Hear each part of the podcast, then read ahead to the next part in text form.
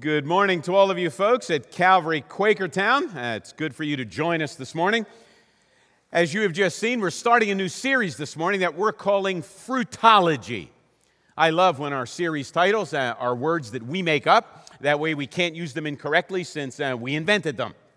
Well, this morning in some ways is going to be like a vocabulary lesson for you. You know, students are back in school, they're learning new things, they're taking tests, they're doing quizzes. And so in the spirit of school starting, we're going to learn some vocabulary words. A little while from there, we're going to take a little quiz. So it's going to be like school this morning. Hopefully you won't be bored to death. We're going to kind of make our way through. Well, we made up the word fruitology for some important reasons. You ever notice that lots of English words end with logy, fruitology, right? Interestingly, the suffix logy is not an English suffix. It's a Greek suffix that if you've hung out in church much, you already know.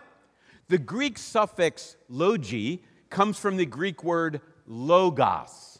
And if you're familiar with John's Gospel, you know that John's Gospel begins that Jesus is, in the beginning was the Word, that's Logos, and the Logos was with God, and the Logos was God. Well, the word, logi, logos, means word or words. And so when we attach logi to the end of an English word, what we're really saying is, here are a lot of words, thinking that's producing words, speech that goes with a particular topic. So, for example, genealogy, words about your history and ancestors. Biology, words and thought about life. Pharmacology, words and thought about medicine. So whenever you see the logy suffix on a word, it's words about a particular subject. The subject comes first. So what we're going to do, we're going to add a lot of words over the next few weeks on fruit. Well, that kind of raises a question then. What kind of fruit are we going to be talking about? I don't know about you, but I'm kind of a fruit guy. I like grapes and oranges and apples, but I'm particularly a melon guy. Any of you melon people? I mean, I'm a melon guy, right? Particularly if you put salt on it. Now, there are also some fruits that masquerade as vegetables. Do you know this? So a tomato is actually a fruit. Cucumber, a fruit. Eggplant, a fruit. Okra. That's not a fruit or a vegetable. That's just nasty, whatever that is. And if you like okra, you're sick. Now, the word fruit isn't just things you eat. The word fruit is also used as something that results or comes from something. So, for example, we say, oh, that was a fruitful endeavor. The results were positive things that came. And so fruit, things that are produced by something, and we're going to talk words that are about fruit, things that are resulting from some action or something at work. Well, are we going to talk about melons and grapes? Are we going to talk about projects? No. Interestingly, the word fruit in the Bible is also used to refer to the character qualities that the Holy Spirit produces in those that follow Jesus. So the Holy Spirit is the one doing the work, and he produces fruit in those followers. Now, he doesn't produce, tomatoes and grapes and stuff. He produces character qualities, but they're fruit. And so what we're going to do, we're going to add a whole bunch of thought and words to the character qualities fruit that the Holy Spirit is producing in us. And that's what we're going to do for the next couple of months, maybe 8 or 9 weeks or so, because if we're going to continue what Jesus started, then we need to figure out what are the character qualities that Jesus embodied and lived out. And if we're going to continue what he started, then we need to be bearing those fruit and putting those fruit into play for the benefit of other people and to the honor of God. So that's why we're going to take a couple months to do that. Well, we're going to start not by looking at the fruit. We're going to start by looking at the cause of the fruit, and that's the Holy Spirit. So we're going to start with, next slide. I didn't want to read it to you. So here's my question. How do you pronounce the first word on that screen? Joshua, how do you pronounce the first word on the screen? Well, it all depends. It all depends on your job or your hobby. If you're a painter, you pronounce the first word primer. So if you're going to paint a door that's never been painted before, you don't just slap on the finished coat. You first have to put on a primer. Primer goes first, then the finished coat. Now, if you're a gun guy, you say primer. Primer's the little cap that gets put into the bottom of the bullet assembly thing that creates the little spark that then makes the big boom. That's a primer. If you're a teacher, how do you say the first word? Primer. Same word, right? So primer, if you're a painter or a gun guy, primer, if you're a teacher, but interestingly, it all means the same thing. It doesn't matter if you say primer or primer, it means the same stuff. Here's what it means. Preparation for what follows. Isn't that what a primer is, right? You put the primer on the door to prepare for what's coming after. The little cap prepares the gun for the big boom that's going to come. Primer, elementary principles, whether it be about reading or something else, in preparation for reading or for the thing that comes behind. See how it works? I told you it's a vocabulary lesson, right? We got logi, we got fruit, now we got primer or primer. Well, we're going to start by talking about the Holy Spirit, and this is going to be preparation for what follows. That's why it's primer. That's why it's primer, right? We're preparing for what follows. We're going to talk about fruit, but in order to talk about fruit, we have to talk about the cause of the fruit, the Holy Spirit. So it's a primer or a primer. Well, that's a problem. And I don't have to describe problem to you because you all know, right? Many of you are a problem, right? But you know what a problem is. Now, here's my problem. That's a pretty tall order, a primer on the Holy Spirit. Let me explain it this way. The Zimmermans love Bermuda. We've been to Bermuda a whole bunch of times, but I still vividly remember the first time.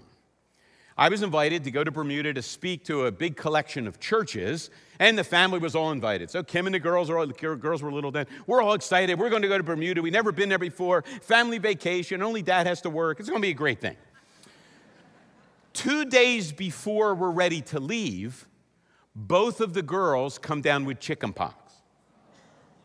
Pediatrician says, they can't go. They'll never make it through customs. So what are we going to do?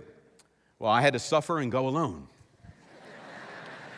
So Kim and the girls stayed home. I went to Bermuda, and it was kind of exciting. I was getting to know the island, riding around a little moped and stuff, playing golf. It was a wonderful time. But, you know, I did start to miss the girls and started to miss Kim. And I was walking on the beach one day, and I had a 35-millimeter camera, and this was back in the old days when a camera actually took film. Remember that? And before you had to load this, I had film. And so I had two of those little 35-millimeter film canisters, you know, the little containers? And so I thought, hey, I got a great idea. I want to show the girls what Bermuda's like, not only with pictures. I'm going to take home some sand and Bermuda ocean water. So I took one of the canisters and filled it with pink sand from Bermuda, put the cap on, went out into the crystal clear water and filled the second canister with Bermuda ocean water, put the cap on, and brought them home.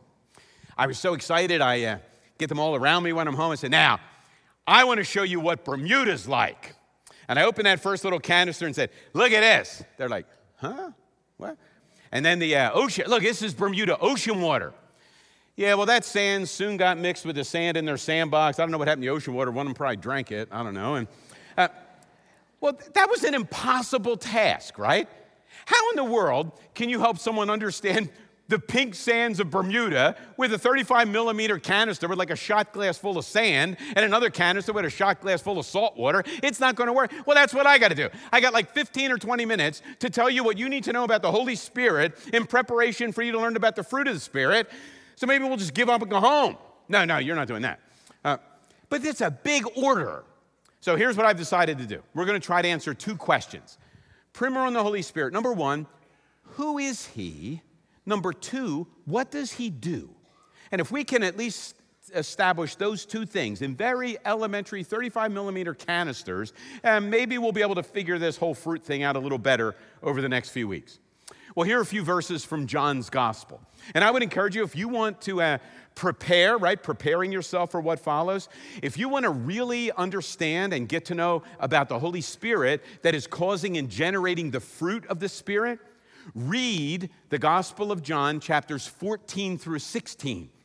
In those chapters, Jesus is talking to his disciples, and he's explaining to them about the Holy Spirit, who he is, what he's going to come and do, how he's going to operate in our lives. So that would be a great passage for you to read and become familiar with, so that when we're talking about the fruit, you'll be able to say, okay, now the cause of the fruit is the Spirit, the one Jesus spoke about in John 14 to 16. Well, here are a couple verses. In John 14, Jesus says this, "I will ask the Father, and he will give you another advocate to help you and be with you forever, the Spirit of truth. I will not leave you as orphans. I will come to you." So somehow this Spirit, notice it's capitalized, right? That's the Holy Spirit. The Spirit is going to be like Jesus. He's going to be Jesus' presence with us so that we're not left as orphans and alone. And he's an advocate, someone who intercedes. If you have an older translation, you may have comforter, you may have counselor. Same idea, advocate. Here are another couple of verses from John 16. "But when he, the Spirit of truth, comes, he will guide you into all truth. He will not speak on his own. He will speak only what he hears, and he will tell you what is yet to come." Now, this is Jesus speaking.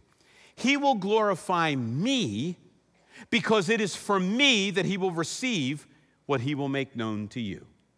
Now, let me see if I can tease out a couple things for you to keep in mind. First of all, Holy Spirit, who is he? Well, the first thing you have to realize is the Holy Spirit is not an it, he's a he. You see that in the verses? "But when he comes, he will guide, he will not speak, he will speak." The Holy Spirit's not an it, not a force, not some energy. The Holy Spirit is a person. You probably heard the expression before, is hang out at church. We believe in the Trinity. I read an interesting article this past week where the author of the article said this. "I grew up going to church, and I always thought the Trinity, based on what the preachers always said, I always thought the Trinity was Father, Son, and Holy Scripture." But isn't that true? We talk an awful lot about the Father and the work of God. We talk a lot about Jesus, or hopefully we do, right? The point and purpose of all of the Scripture and all of God's plan. But how often do we talk about the Holy Spirit?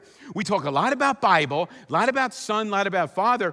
And if you were just to ask people without them knowing Trinity from some kind of, theological statement that they've learned in the past, most Christians probably say, oh yeah, the big three, Father, Son, and Holy Scripture.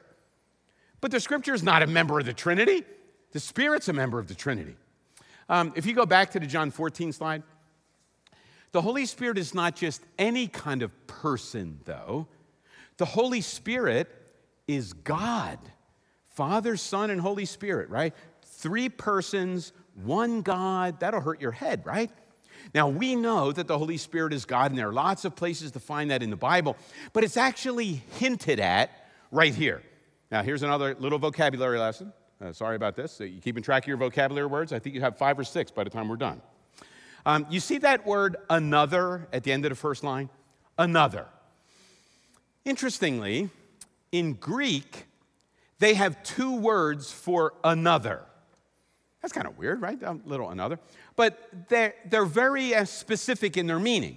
So, for example, they have the word heteros, and what that means is another one, but it's different than the first one.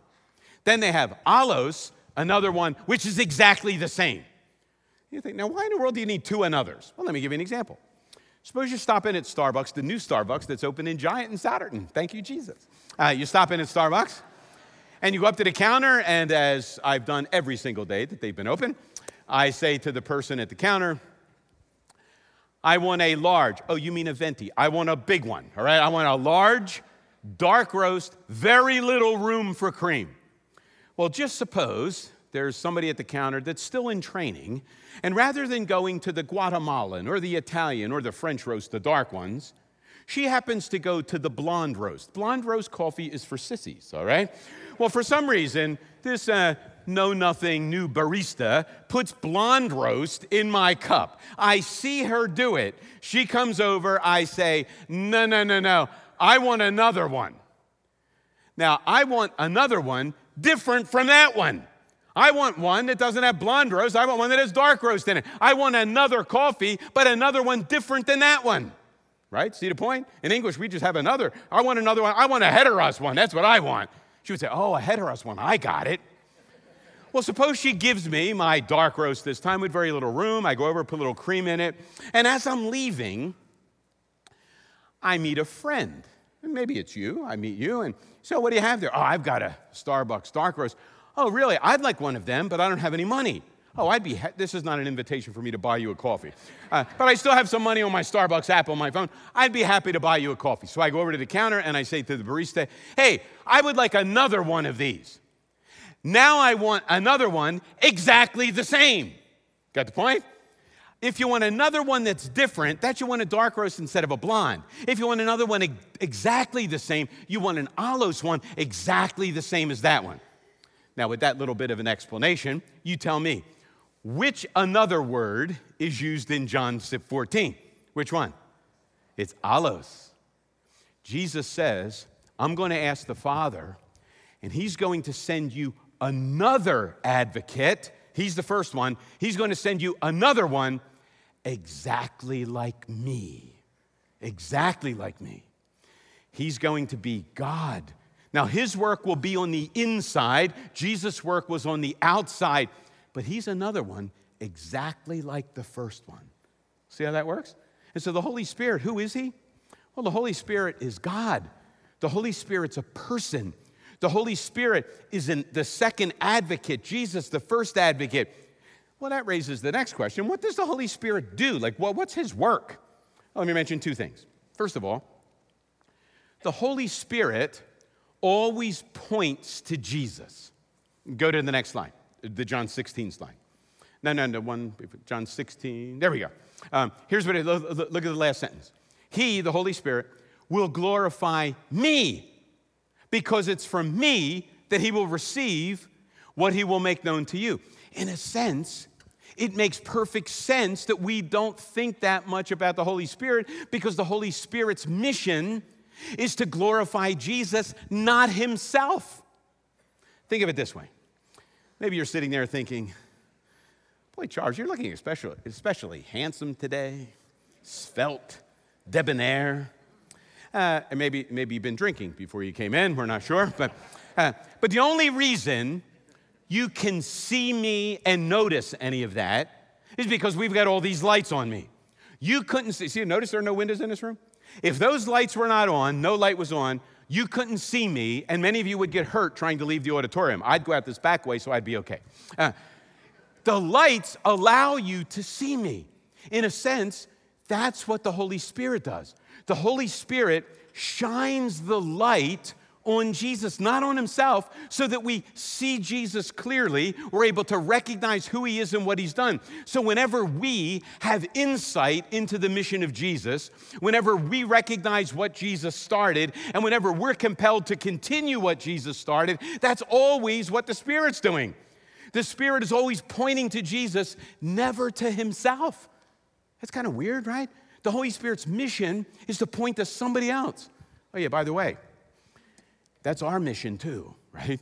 Our mission is not to shine the light on ourselves. We're not building our little kingdoms here. We're not shining the light on us.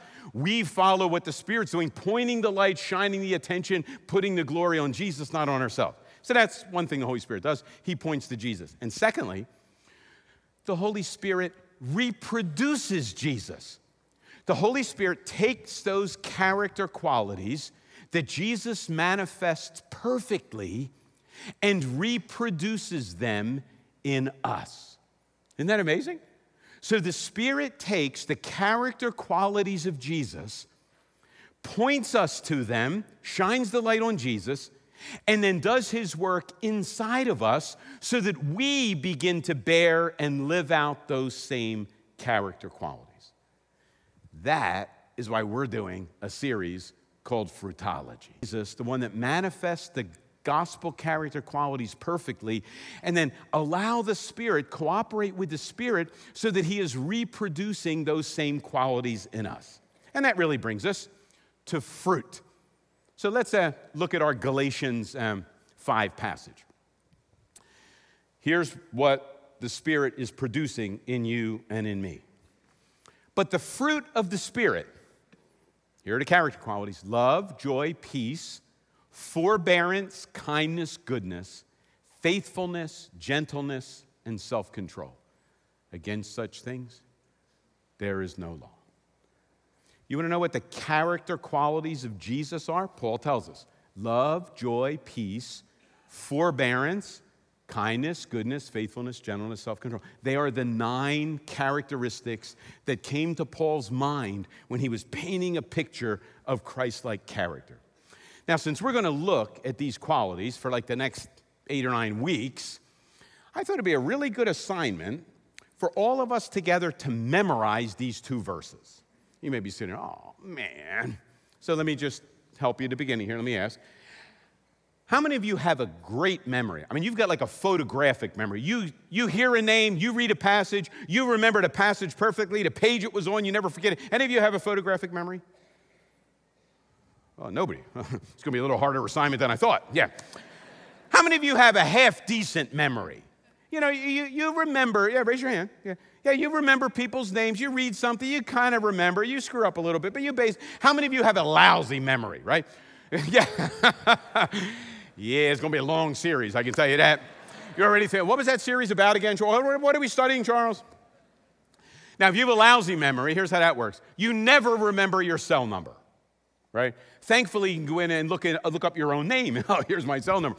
How many of you forget the categories we're talking about already? So it doesn't matter, though, whether you have a photographic memory, an average memory, or a lousy memory. We've got a few weeks together to memorize these 2 verses. So we're going to start right now. We're going to read them together. And depending on your version, it may have different words, like the older version had patience instead of forbearance. You can memorize whatever one you want. I'll probably mix up and say patience every now and then, but we're going to read the one on the screen. Ready? Here we go. Go. But the fruit of the Spirit is love, joy, peace, forbearance, kindness, goodness, faithfulness, gentleness, and self-control. Against such things, there is no law. You remember those? All right, let's go to the next slide. We'll see how you're doing now. Why are some of you looking up at other verses in your Bible, right? You don't want to. All right, so only 2 blanks. You should be able to do it, all right? Here we go. But the fruit of the Spirit is love, joy, peace. Very good. Forbearance, kindness, goodness, faithfulness, gentleness, and self-control. Against such things, there is no law. Want to do one more? We'll only take out one more. Only one more. Next one. All right, here we go. Ready? But the fruit of the Spirit is love, joy, peace, forbearance, kindness, goodness, faithfulness, gentleness, and self-control. Against such things. Now, here's the point. The Holy Spirit will always lead us into those characteristics. Always. Probably one of the most often asked questions that I get is, Charles, I'm just not sure what God wants me to do. I'm trying to figure this out. Like, what's God's will? I'm not sure how to put it. Look, I may not know the details. I know this. The Holy Spirit will always lead us into those things, always. We know the basic trajectory. We may not know all the little nuances. We may not know all the twists and turns. We know this. The Holy Spirit will always lead us into those qualities and never away from them. Always into them and never away from them. Therefore, it really is important that we memorize those, right? So love, joy, peace, forbearance, kindness, goodness, faithfulness, gentleness, self-control. If you kind of get that, you get the basic trajectory. Then we can kind of say, okay, well, I may not know the details, but I know the Spirit's leading me in self-control. I know He's leading me in love and faithfulness. I may not know all the details, but I know it's always going to be in these characteristics. But here's another problem. Here's what we often do. We make a chart out of the characteristics that look something like this. And so you want to take a quiz? We'll do a quiz. So if you have a piece of paper or whatever, fold it over. You still have your pen from doing the survey, right? And if you have one from church, that's not yours, right? That's stealing if you take that home. And stealing is not one of the fruit of the Spirit, right? Well, here's what I want you to do. We're going to go through the 9, and I want you to rate yourself on each one. Here's the rankings. S, superior. I got this one licked. P, pretty darn good. Pretty darn good. I'm pretty darn good at that one. And lastly, N, I need major work on that one. Major work. All right, so here we go. I'm just going to kind of walk you through, give you a couple words to help you think about it. And over the next few weeks, we're going to walk through these, but I'm going to show you how they all work at the end. First of all, love. Superior, pretty darn good, needs major work. Are you good at loving God and loving people? Do you habitually find yourself doing acts of service just to help people out? Do you have a critical, judgmental spirit? That would not be a loving thing, right? How you doing with that? Superior, pretty darn good, needs work. How about joy? Joy.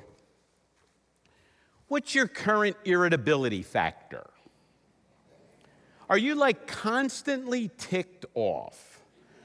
If you are, that's not good for the joy aspect of this deal, right? If you're like if you've got a hair trigger and you are irritable and ticked off in an instant, that's not being joyful. Though Spirit's not leading into that, right? Are you more inclined to speak words of compliment or critique? Compliment would be kind of the joy thing, right? Are you able to choose joy in times of frustration? Or do you just go with the flow and you're frustrated? That's joy. How are you? Superior? Pretty darn good. Need some work. How about peace? To what degree is your heart and mind at rest? Or do you live with worry and anxiety? If you've got that current always running in your head and your heart, where that anxious feel, I've got to do this, that's not being peaceful, right? Something's going on there that's not coming from the Spirit. How constantly are you troubled, anxious? How about this? Would people describe you as contented? Oh, we better move on. That was hurting. How about forbearance or patience? How do you respond when you don't get your way? Frustrated, angry, and you make sure everybody knows it, darn it. Yeah, that would not be forbearing, all right? How do you handle it when people don't move as quickly as you would like them to move? That's forbearance. Superior, pretty darn good, needs work. Kindness. I can tell by looking you need work on this one.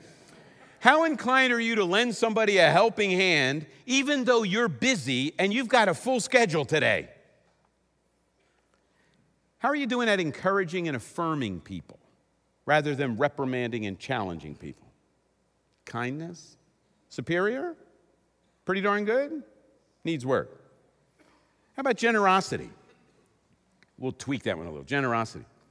What portion of your time, energy, and resources do you willingly and joyfully put into play for the benefit of others and to advance what Jesus is doing? Faithfulness. Do people around you, or would people around you call you dependable? Her word is her bond. He said he'll be here, he'll be here. Are you dependable, faithful? When you say you're going to do something, does it get done? Gentleness. How successful are you at saying hard things with grace? Gentleness. Over this past week, how often have you come alongside someone who was hurting to comfort them? Gentleness. Self-control.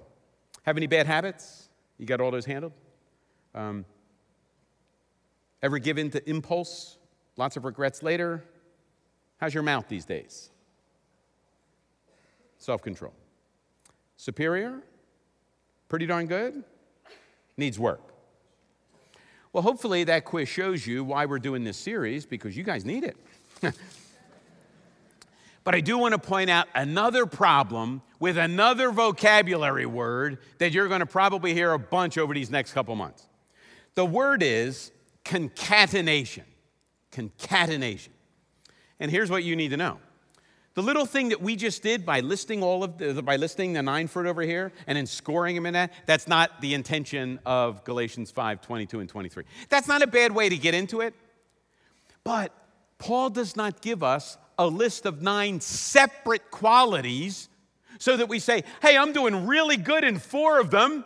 A couple of others, I'm really, really bad. I don't want to talk about them. But most of them, I'm kind of average or better. That's not what he's doing. These nine things come together, they're interconnected, and they form a unit. That's why the logo for the series is related to the periodic table. Do you notice that? Remember chemistry class? Water has the chemical designation H2O. Hydrogen, oxygen.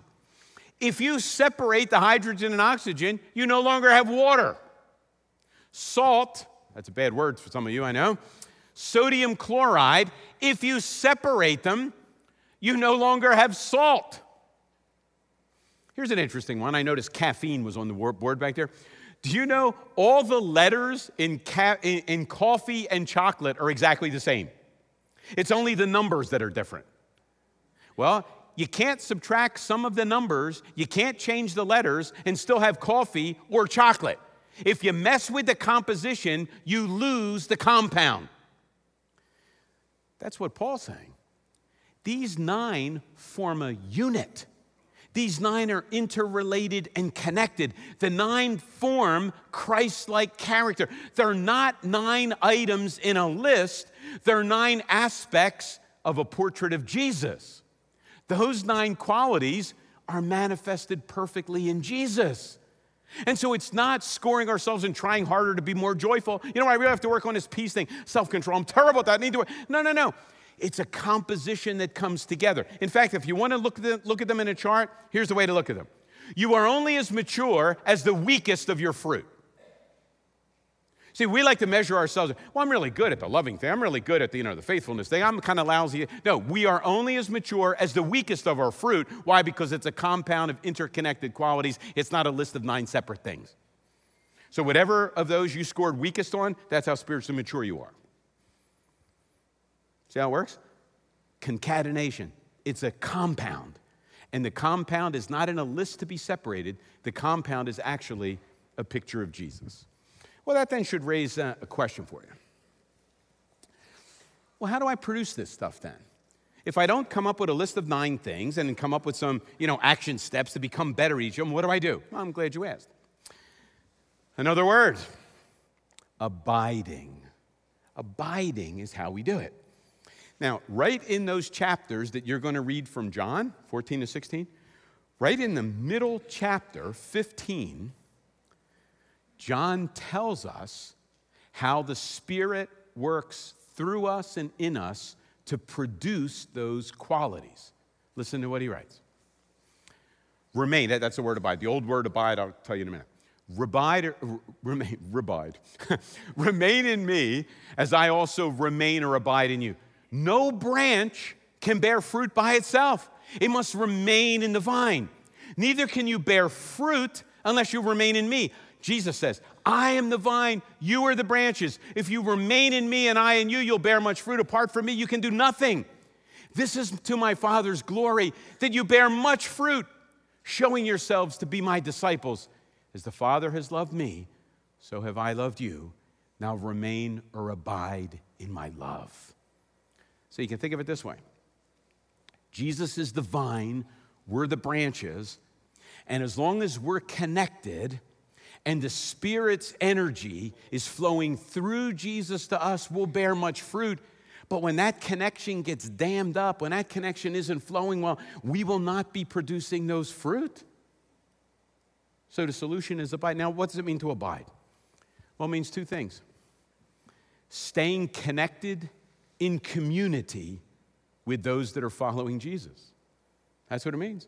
You're not going to be able to bear fruit if you're not connected to a community that's connected to Jesus and bearing fruit. That's why it's so important for us to gather together, think together, and not just sit and listen as one person talks, but as we share life together, that's sharing in that community. And secondly, as we stay connected to Jesus, how do we do that?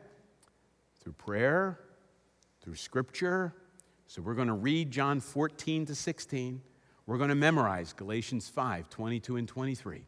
And those principles are going to come into our heads and hopefully down to our hearts. And we're going to, in community, one another each other to becoming more fruitful as we continue what Jesus started. I read an interesting story a couple weeks ago. It's about a woman whose husband died. She knew she was going to be lonely, and so she came up with what she thought was a really good idea. She was going to buy a parrot because her husband was always talking. She was going to buy a talking bird, and that way she'd always have somebody to kind of talk to and keep the conversation going. So she goes to the pet store and lays out lots of money for a parrot, brings a parrot home, buys this big cage, puts it in. Not a word from the parrot, just looking. Nothing. Goes back to the pet store the next day, says to the pet store owner, "I think you sold me a bad parrot. The parrot doesn't say a word, just kind of looks around." "Oh, yeah. The parrot probably needs a ladder. Parrot's like a ladder. Run up the ladder, come down the ladder. The bird will get all excited, run up and down the ladder, and the parrot will start talking to you. Great, okay, give me a ladder." Sells her a ladder, goes home, sets up the ladder in the cage. Parrot walks up the ladder, down. Not a word, nothing. Parrot just looking around. Back to the pet store the next day. "I bought the cage. I bought the bird. I bought the ladder. No words. I think I got a bad bird. What's the problem here?" "Oh, well, the parrot needs a swing. That's what a parrot needs." Parrot gets on the swings, and all of a sudden, before you know it, it'll be, woo, and words will come out as the parrot's excited on the swing. Parrot's on the swing, takes it in, sets up the swing, parrot swinging, going up and down the ladder. Nothing. Not a word. Back to the pet store the next day, 4 days in a row now. "I got the cage, I got the bird, I got the ladder, I got the swing, the parrot's playing all that stuff, nothing, not a word. What the parrot needs probably is a mirror, right? Parrots like to look at themselves, and parrot probably looks at you and knows you don't look like it. It's not going to talk to you. Parrot will talk. When his parrot sees himself, he'll talk, right? He'll see somebody like him. Great, give me a mirror." Goes home, lady sets up the mirror, she runs up and down the ladder, swings on the swing, nothing. Later that afternoon, the parrot drops over dead in the cage. Then he goes back to the pet store. "I bought the cage. I bought the ladder. I bought the swing and the mirror, and I paid all that money for the bird. It never said a word." I don't know what happened. Did the parrot say anything right before he expired? He said, yeah, he looked up and said, "Don't they sell don't they sell parrot food down at that pet store?" You may say, why end with that story? I kind of like that story. I don't know. I end with that story for this reason. If we're going to produce that fruit, we've got to make sure that we're fed, and we're not fed by trying harder to produce the fruit. We're fed as we think about Jesus and read about Jesus, as we abide in Him, as we talk to Him, and we live in community together. That's how we're fed. And as we're fed, we will produce the fruit in keeping with the Spirit. Well, that's our mission for the next couple of weeks. So I hope you return. Next week, we'll tackle love head on. And so if you scored low on the love thing, or even if you didn't, you lied. So we're coming back next week to talk about love. Let's stand and we'll close in prayer. Spirit, we thank you for inspiring your word to be written. And we're thankful that you moved in the Apostle Paul's head and heart to write this aspect, this description of Christ-likeness. Lord, help us not primarily to aim at the fruit and try real hard to produce them. Help us to abide in Jesus, allowing the Spirit to reproduce Jesus in us as we seek to continue what He started in the context that you put us in. Thanks for that privilege. We pray in Christ's name. Amen.